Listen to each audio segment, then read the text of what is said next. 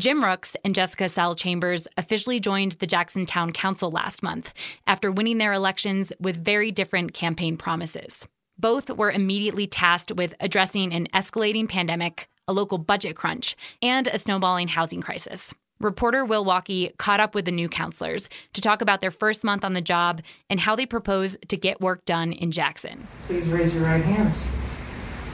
Repeat after me. I state your name. I, Jim Rooks, Jessica Sell Chambers. It may seem like a formality, but to Jessica Sell Chambers and Jim Rooks, swearing an oath to the Constitution of Wyoming and as a representative for the town of Jackson is not a duty to be taken lightly. As a former teacher and lifelong student of U.S. history and government, Rooks says the day he officially took office was an emotional one. It's one thing to to run and be elected to public office, but when you raise that right hand and swear an oath to the Constitution and make that commitment to our community, uh, it's humbling, and I take it really seriously. Three weeks later, the town council held a virtual retreat where members were able to discuss priorities and long term goals more broadly. Chambers says she quickly realized the limitations of her position. Now I've been fully disillusioned with our ability to do a lot of different things. We are very limited due to staff capacity. That's why an immediate priority of Chambers and the rest of the town council is raising revenue, especially because the seventh penny of sales tax failed last year. She says many ideas came up at the retreat on how to do that, but a couple of concrete winners emerged. The two things were property tax, levying a property tax, and then adding some climate goals for departments.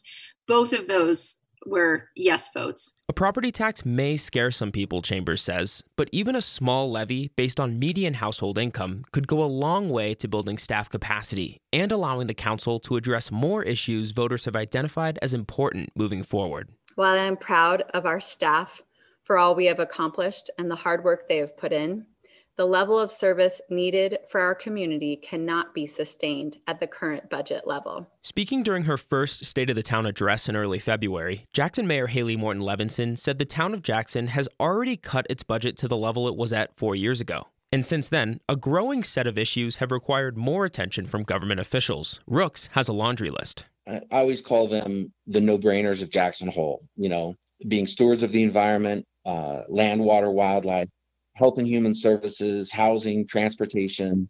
Um, it's pretty easy to come to a, a, quick list that everyone agrees on as as being challenges and, and issues for our community that we need to act on. But Rook stresses that there are other ways to try and get things done besides just raising taxes. How is it that I'm going to, you know, get uh, help getting stuff done?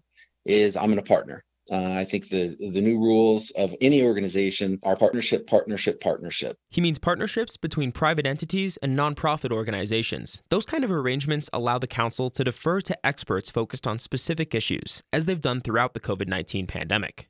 Ultimately, Chambers and Rooks aren't locking horns daily, unlike during the campaign season. They do, however, have slightly different priorities and preferred methods for getting things done. Chambers says she's focused on equity and human services and that she's looking into potentially increasing the minimum wage in Jackson. And what I view my role is essentially is making this place more livable for working people and reducing some of their financial burdens to the extent that we can. One thing Chambers and Rooks agree on both feel honored to represent their community during a time where they say meaningful government action is especially needed after the upheaval of 2020. I think 2020 is going to serve as a wake up call that uh, civic involvement and civic engagement matter, that extremism is, is not only a divisive factor in our country, but can be a deadly factor in our country. I hope that this is a pivotal moment for us to see how unsustainable our system is and that it will ideally help moving forward to provide greater social safety nets. So if we if we are faced with a crisis like this again we will have a better response and people will weather the storm. Moving forward rooks and chambers remain determined to make their mark on the jackson town council.